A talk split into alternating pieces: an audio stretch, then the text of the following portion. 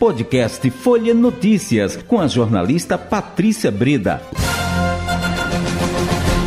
Quinta-feira, 26 de janeiro de 2023. Começa agora mais uma edição do podcast Folha Notícias. Direto da redação integrada Folha de Pernambuco, sou Patrícia Breda. O papo agora é política e é com ela, Pupi Rosenthal, repórter de política, repórter de economia do Folha de Pernambuco. Patrícia, então, hoje a gente tem algumas novidades, né? Uhum. Na área política, mas de dois assuntos que já são, não, não são novos para nós, que é o caso dos atos do dia 8 de janeiro Sim. e também da questão dos Yanomamis. Então vamos primeiro para a questão uhum. do, dos atos, né? É, ontem, não sei se você ouviu, seus ouvintes vi, chegaram a ver, o Supremo Tribunal Federal divulgou uma série de imagens do seu circuito interno Sim. de TV flagrando a ação lá na, na sede do, do, Supremo. É destruição do patrimônio público, tentativa de botar fogo no plenário do Supremo, derrubada de é, materiais dos bustos, de, dos né? bustos né, que são é. obras é, do patrimônio histórico e arquitetônico do, do país. Enfim, ontem foi, foi bastante divulgado isso, essas, ima essas imagens. E hoje a gente, é, o, Supremo disse que vai analisar, né, que, que a, o inquérito está sendo feito, é, mantido pelo Ministério Público Federal. O promotor responsável disse que vai analisar as imagens porque havia uma série de policiais colocados ali, haviam barricadas, né, feitas por policiais, por viaturas e por cavaletes para que não houvesse a passagem desse pessoal, principalmente as viaturas. E em um dado momento, essas viaturas elas saem do local. Elas não, não se sabe porque houve um recuo da ação das, do, da, se da PM. recebido uma ordem, talvez, para sair dali. Uma ação da PM do Distrito Federal que ela pega as suas viaturas, sai e meio que deixou o caminho aberto para a invasão e para o horror que a gente assistiu ontem e, e vem assistindo desde o dia 8 de janeiro, na verdade. Então, isso é um, um ponto né, que está sendo investigado também. Além disso, o ministro da Justiça e Segurança Pública, Flávio Dino, anunciou hoje que nos próximos dias é, o governo vai mandar um pacote chamado Pacote Antigolpe para o Congresso Nacional. Nesse pacote consta a criação de uma Guarda Nacional para tomar conta do patrimônio federal lá em Brasília, dos prédios dos três poderes. Uhum. É, também a questão da punição para quem participa e financia atos antidemocráticos, certo? A responsabilização das plataformas de redes sociais para quem divulga é, tentativas de golpe ou para quem se posiciona de forma golpista nas redes sociais, para quem articula atos antidemocráticos. Então, tudo isso vai fazer parte de um pacote que o governo pretende encaminhar ao Congresso agora, no início de fevereiro, quando é retomado o, trabalho legislativo. É, inclusive, é, o Dino diz que a esplanada deve ser totalmente fechada na posse do Congresso. Isso, é? tem isso também, né? A posse acontece no dia primeiro, tanto no Senado como na Câmara dos Deputados, e já existe uma preocupação muito grande tanto das polícias legislativas, né, que atuam para o Senado e para a Câmara dos Deputados, quanto pelo próprio governo federal, e pelo atual interventor da Polícia do Distrito Federal, é, que é Ricardo Capelli, que é do Ministério da Justiça. Foi colocado naquele dia 8 como interventor da Secretaria de Defesa Social. O, Pupi, e assim, e a gente vamos ficar atentos, né? Porque sempre circulou, né? Muita fake news, não é?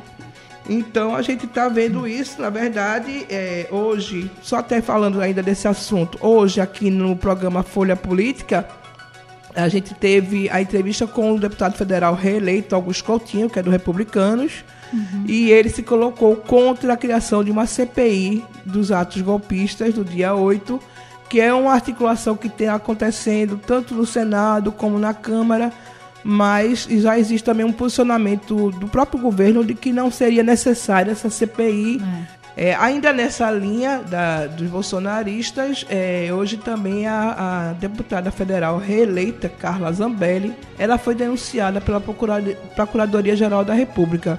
Eu não sei se você lembra, se os ouvintes lembram, que no, na véspera do segundo turno, no sábado, ela foi flagrada é, puxando um revólver é, em cima de um rapaz que deve ter dito alguma coisa quando passou. Ela se ofendeu e se sentiu no direito de perseguir o rapaz com a arma em punho.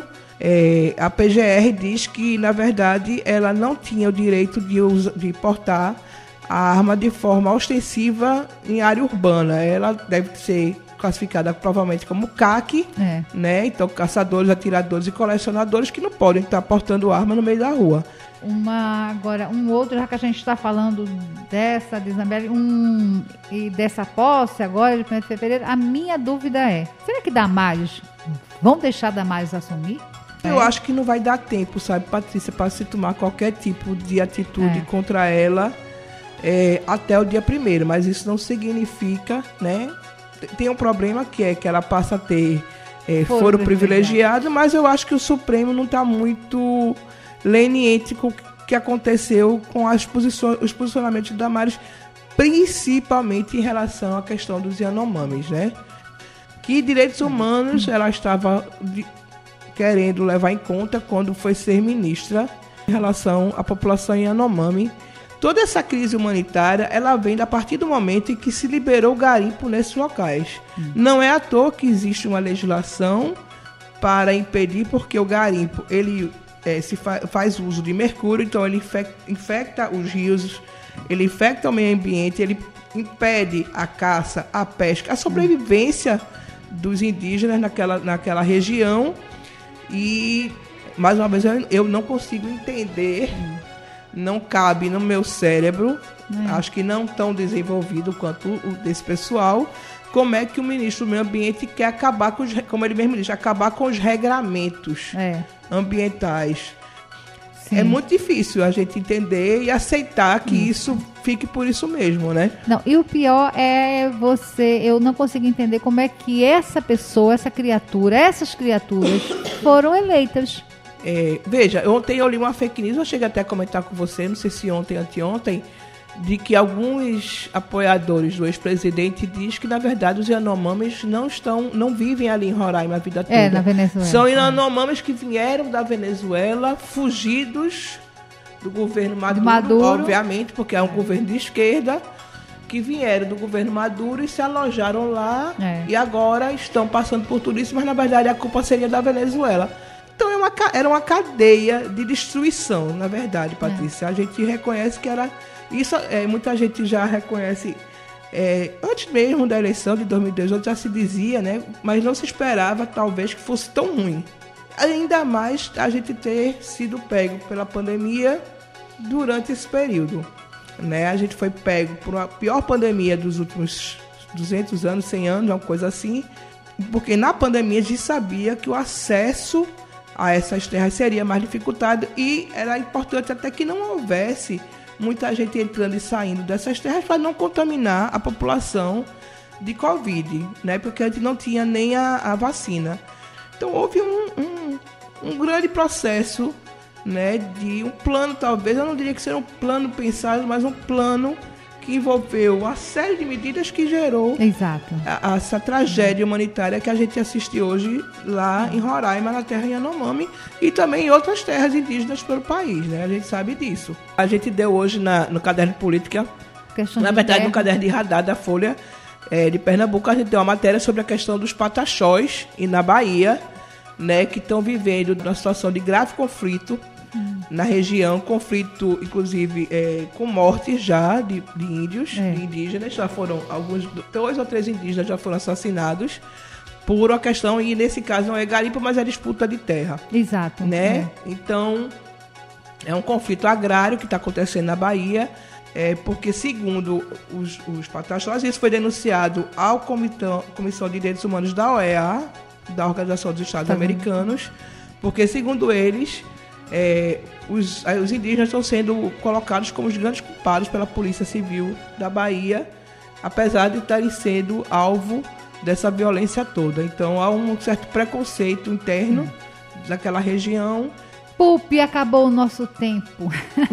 Que pena, ah, que pena. Que pena. Mas amanhã tem mais. Amanhã tem mais. Amanhã a gente vai sextar, sextar juntas. É. Né, isso, e vamos embora. É, convidando novamente teus ouvintes, Patrícia, para acompanhar todo o noticiário no nosso portal Folha de Pernambuco e na edição de amanhã da Folha de Pernambuco.